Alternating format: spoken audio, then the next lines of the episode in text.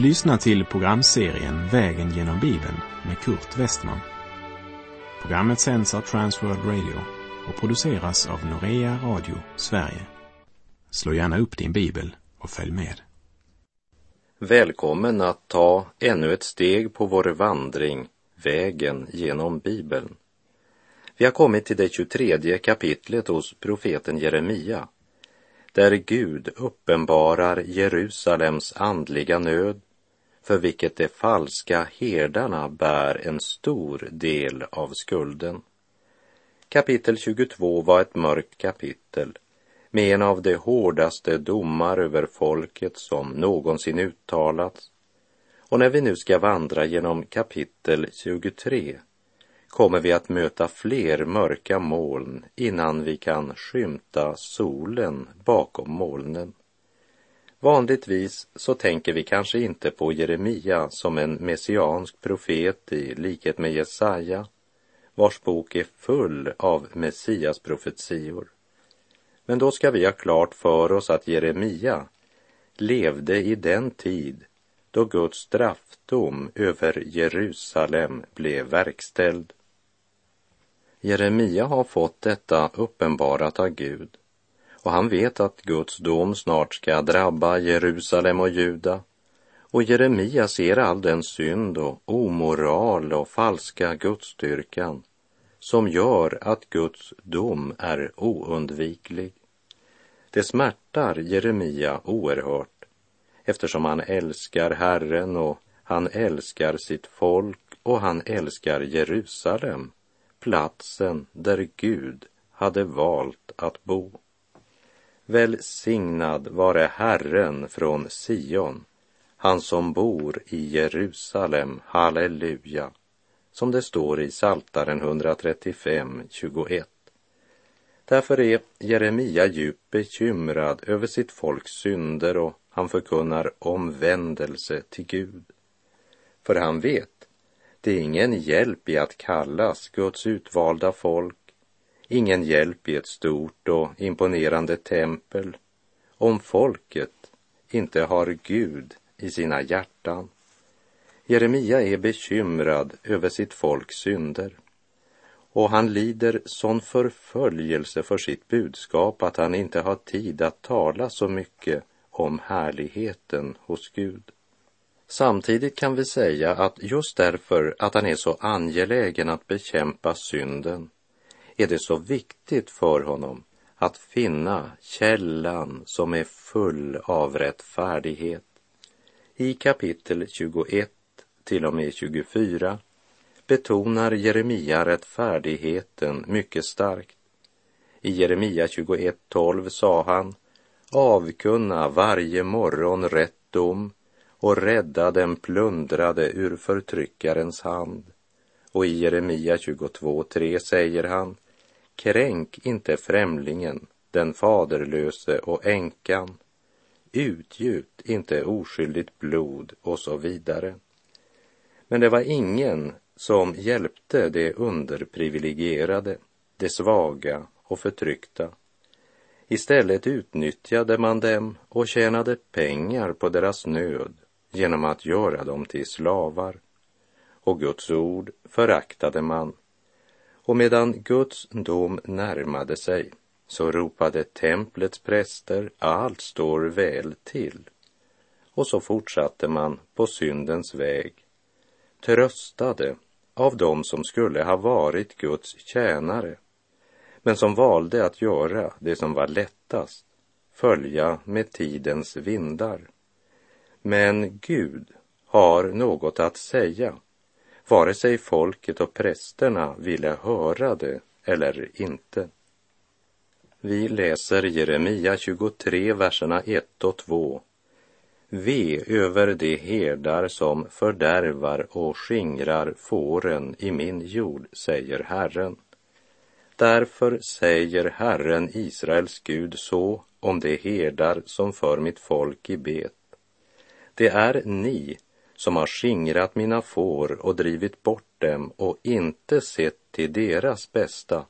Men se, jag ska straffa er för era onda gärningar, säger Herren.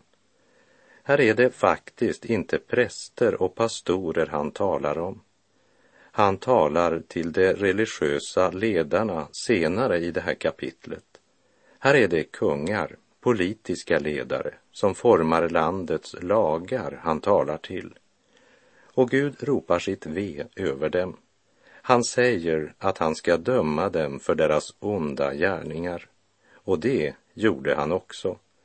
Och nu ska vi märka en liten strimma av sol mellan de mörka molnen. Hör vad han säger i Jeremia 23, vers 3 och 4. Jag ska själv samla dem som finns kvar av mina får ur alla länder dit jag drivit bort dem och jag ska föra dem tillbaka till deras betesmarker. Där ska de bli fruktsamma och föröka sig. Jag ska sätta herdar över dem som ska föra dem i bet. De ska inte mer behöva frukta eller vara förskräckta och ingen av dem ska saknas, säger Herren. Gud säger, det ska komma en dag då jag tänker överta rodret helt och fullt. Och den dagen då jag gör det kommer jag att dra omsorg för de fattiga. Då ska inte fåren skingras, ingen ska saknas och ingen ska behöva frukta. Och vi lägger märke till att det är Gud själv som ska samla de skingrade fåren. Här går mina tankar till Jesu ord i Johannes 10, vers 16. Jag har också andra får som inte hör till den här follan. Dem måste jag också leda och de kommer att lyssna till min röst. Så ska det bli en jord och en herde. I profeten Jeremia kapitel 23 säger Herren jag ska själv samla dem som finns kvar av mina får. Och här är det hoppet om den kommande Messias som strålar fram med kraft. När vi nu kommer till vers 5 och 6. Se dagar ska komma, säger Herren, då jag ska låta en rättfärdig telning växa upp åt David. Han skall regera som kung och handla med vishet han ska utöva rätt och rättfärdighet i landet. I hans dagar ska Juda bli frälst och Israel bo i trygghet. Och detta är det namn man ska ge honom, Herren, vår rättfärdighet. Jag ska låta en rättfärdig telning växa upp åt David. I en annan översättning står det en rättfärdig gren. Av Davids släktgren ska det komma en kung, kung Konja och alla av hans släkt är förkastade av Gud och avskurna, trots att de tillhörde Davids ett. Och det var på grund av synden och Satans förförelser. Men ingen kan hindra Guds suveräna frälsningsplan, även om de skulle inbilla sig det. Och det nog i perioder kan se ut som om Gud inte hade kontrollen men det har han. Och Israels Gud fullför sin frälsningsplan och han vet vad han tänker göra. Genom Lukas evangeliet i det nya testamentet vet vi att en annan släktgren av Davids ett, nämligen den gren som kom efter Davids son Natan, så föddes en flicka i Nasaret som fick namnet Maria och som blev Jesu mor. Messias, kungen av Davids släkt, kom, men man tog inte emot honom. Han blev förkastad. Man vände honom ryggen. För den här tidsålderns Gud hade så förblindat deras sinnen så de inte såg Kristi härlighet, han som är Guds avbild. Jesus från Nasaret går här fram än som i gången tid löser ur vanmakt, ur synd och skam, skänker sin kraft och frid. Himmelriket är nära. Öppna ditt hjärta i bön och bot, upplåt vart hemligt rum. Red dig att taga Guds son emot, tro evangelium. Himmelriket är nära.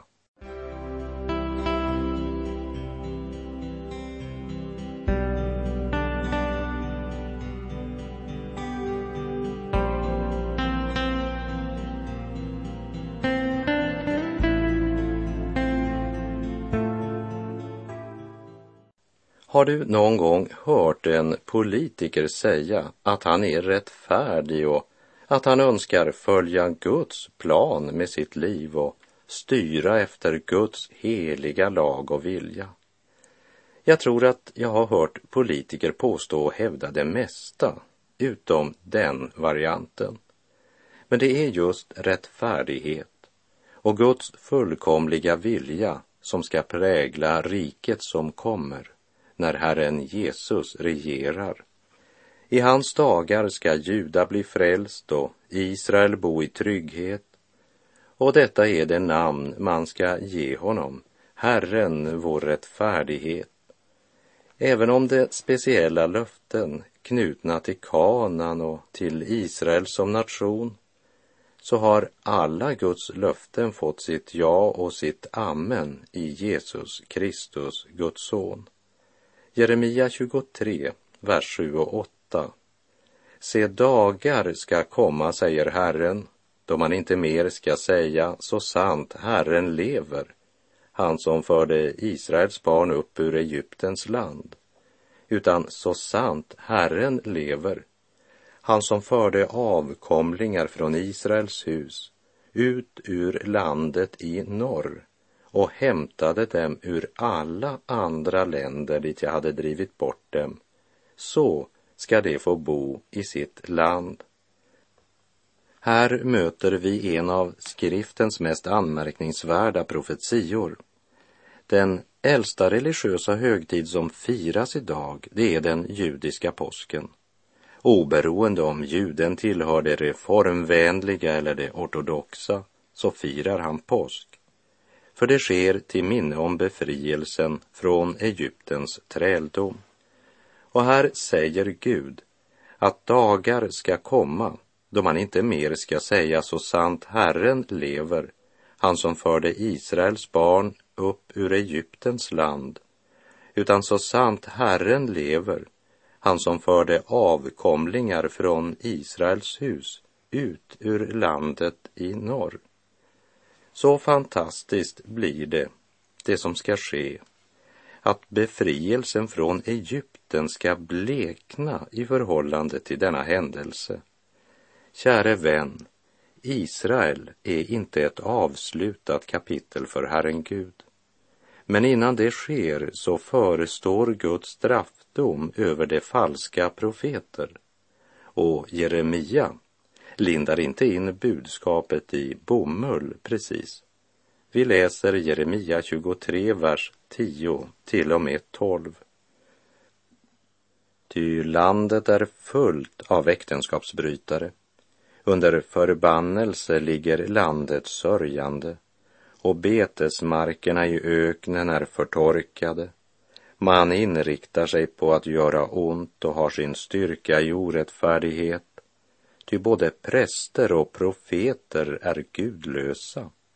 Även inne i mitt hus har jag mött deras ondska, säger Herren. Därför skall deras väg bli för dem som hala stigar i mörkret. Det ska driva bort och där skall det falla ty jag ska låta olycka drabba dem det år deras straff kommer, säger Herren. Det är inte bara bland folket äktenskapsbrott har blivit en accepterad del av tillvaron. Även präster och profeter är gudlösa.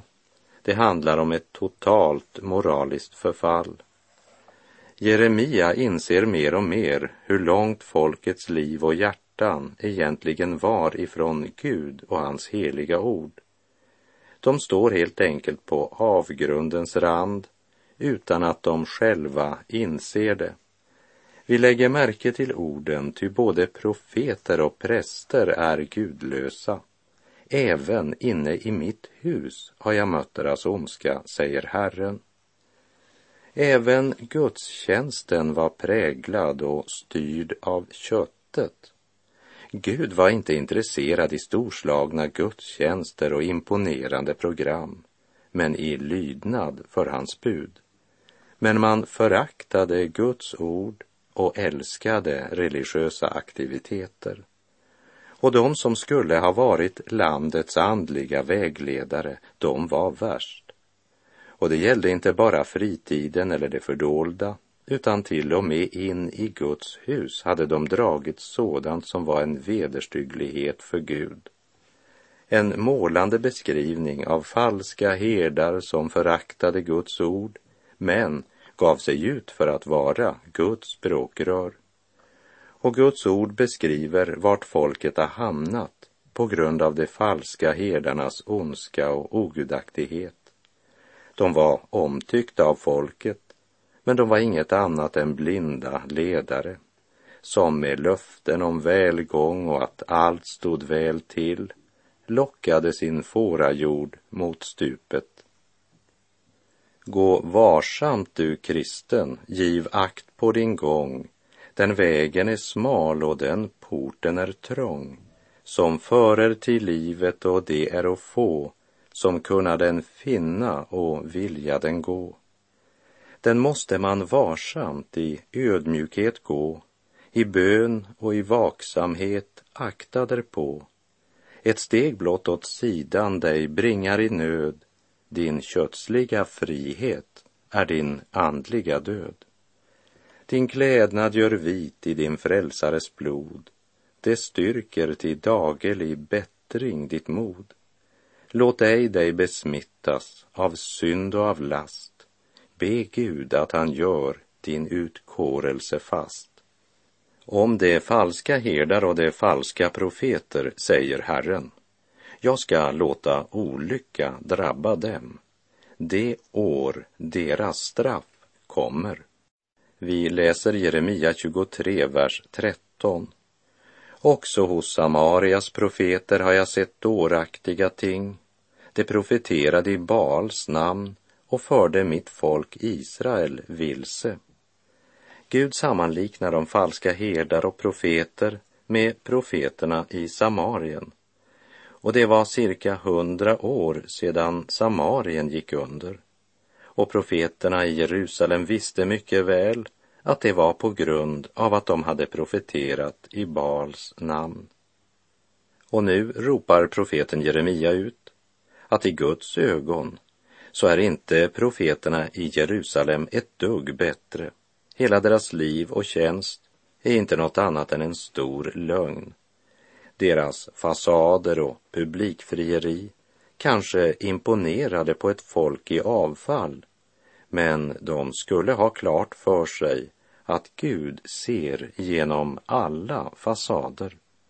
Efter jämförelsen med profeterna i Samarien, ett Samarien som sedan cirka hundra år var bortförda i fångenskap, så vänder Gud sig med direkt tilltal till Jerusalems präster och profeter. Jeremia 23, 14. Och hos Jerusalems profeter har jag sett förskräckliga ting. De begår äktenskapsbrott och ljuger. Det uppmuntrar dem som gör ont så att ingen ska vända om från sin ondska. Det är alla för mig som Sodom och stadens invånare som Gomorras. De inte bara begår äktenskapsbrott, men de hävdar också att det inte är orätt det de gör. Det vill säga, de försvarar synden.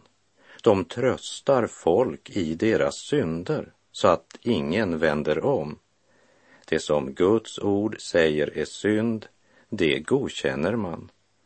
Herren säger vidare att från profeterna i Jerusalem har gudlöshet gått ut över hela landet. Sådan biskop, sådan kyrka. Vi läser vers 16 och 17. Så säger Herren Sebaot, lyssna inte på orden från de profeter som profeterar för er, ty de bedrar er. Sina egna hjärtans syner talar de, inte vad som kommer från Herrens mun. Om och om igen säger det till dem som föraktar mig. Herren har sagt, det ska gå er väl. Och till var och en som följer sitt hårda hjärta säger det, ingen olycka ska drabba er. Falska profeter talar inte om omvändelse, men utlovar väckelse. Man säger kanske ja till sanningen, men inte nej till lögnen. Man serverar folk det de vill ha istället för det de verkligen behöver.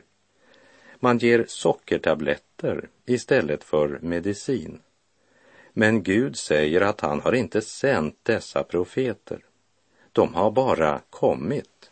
De har bestämt sig för att bli präster och pastorer. Och de var mer upptagna av sin egen karriär och popularitet än av att folket skulle vända om från sin synd. Och hör vad Gud säger om alla dessa profeter. Vi läser Jeremia 23, vers 21 och 22. Jag sände inte dessa profeter, ändå rusade de iväg. Jag talade inte till dem, ändå profeterade de. Om de hade haft tillträde till mitt råd hade de förkunnat mina ord för mitt folk för att få dem att vända om från sina onda vägar och sina onda gärningar. I kapitel 23 så började Gud med att varna oss för politiker som gör lagar som är emot Guds ord.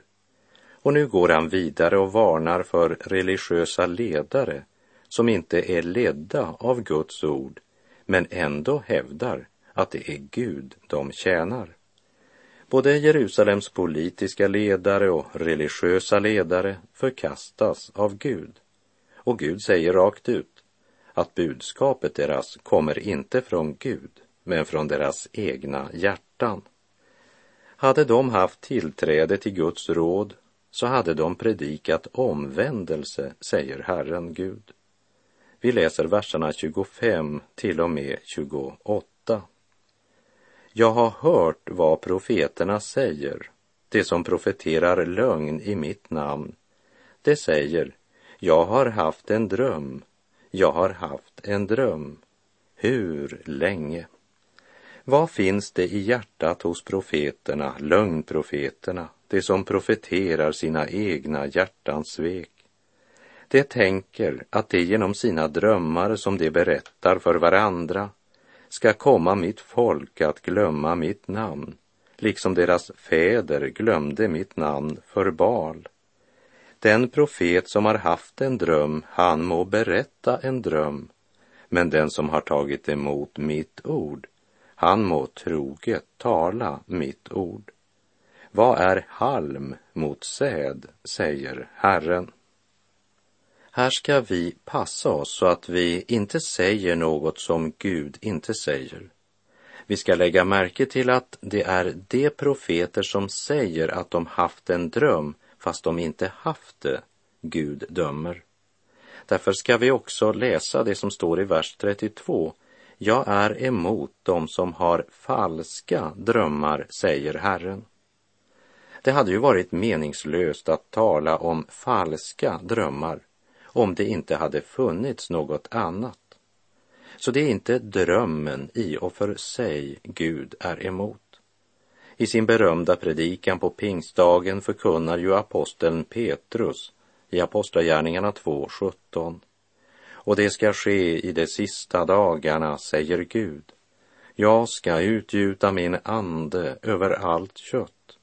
Era söner och era döttrar skall profetera, era unga män skall se syner och era gamla män skall ha drömmar. Därför säger också Gud genom profeten Jeremia kapitel 23, vers 28. Den profet som har haft en dröm, han må berätta en dröm. Men den som har tagit emot mitt ord, han må troget tala mitt ord. Och så säger han att drömmar är som halm, medan Guds ord är bestående. Det är som en eld som förtär halmen. Så vi måste ha något mer än drömmar. Guds ord måste vara ledstjärnan. Det betyder inte att vi ska förakta en dröm, men den ska prövas på Guds ord. Och så ska vi komma ihåg att Gud sa inte att han var emot drömmar. Han sa, Jag är emot de som har falska drömmar. I Första Thessalonikerbrevet 5, vers 19 till 21 säger Paulus Släck inte anden. Förakta inte profetior, men pröva allt. Behåll det goda. Efter programmets slut så ber jag dig att sakta och under eftertanke läsa hela Jeremia kapitel 23. Sedan ska du läsa Saltaren 23 om den gode herden. Det är skillnad. Och be att Gud uppreser sanna profeter och herdar i våra församlingar idag, för det är något vi verkligen behöver. Och med det så är vår tid ute för den här gången. Herren vare med dig. Må hans välsignelse vila över dig. Gud är god. Jag vet ett namn som är över alla andra. Jag vet ett namn så tillbedjansvärt och stort. Och i det namnet allena finnes frälsning. Inuti döden det tröstar mig alltfort. Jag vet ett namn, ett underbart namn. Detta dyrbara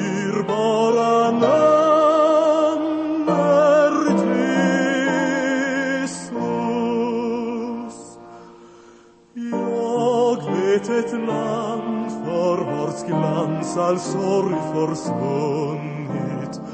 Jag vet ett namn som kan tillfredsställa mig. I detta namn jag min säkra tillflykt funnit. Då vänner lämnat mig ensam på min stig.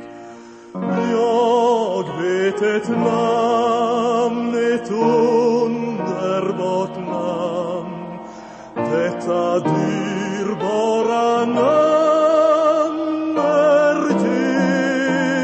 Jesus. Jag vet ett namn som ger kraft att övervinna. Jag vet ett namn som kan bryta syndens makt. I skola himlens portar öppnas.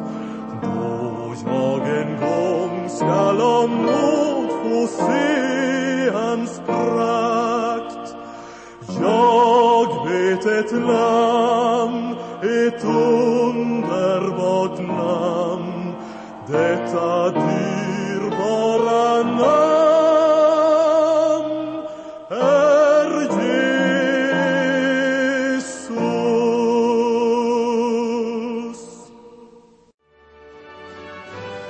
Du har lyssnat till programserien Vägen genom Bibeln med Kurt Westman som sänds av Transworld Radio. Programserien är producerad av Norea Radio Sverige.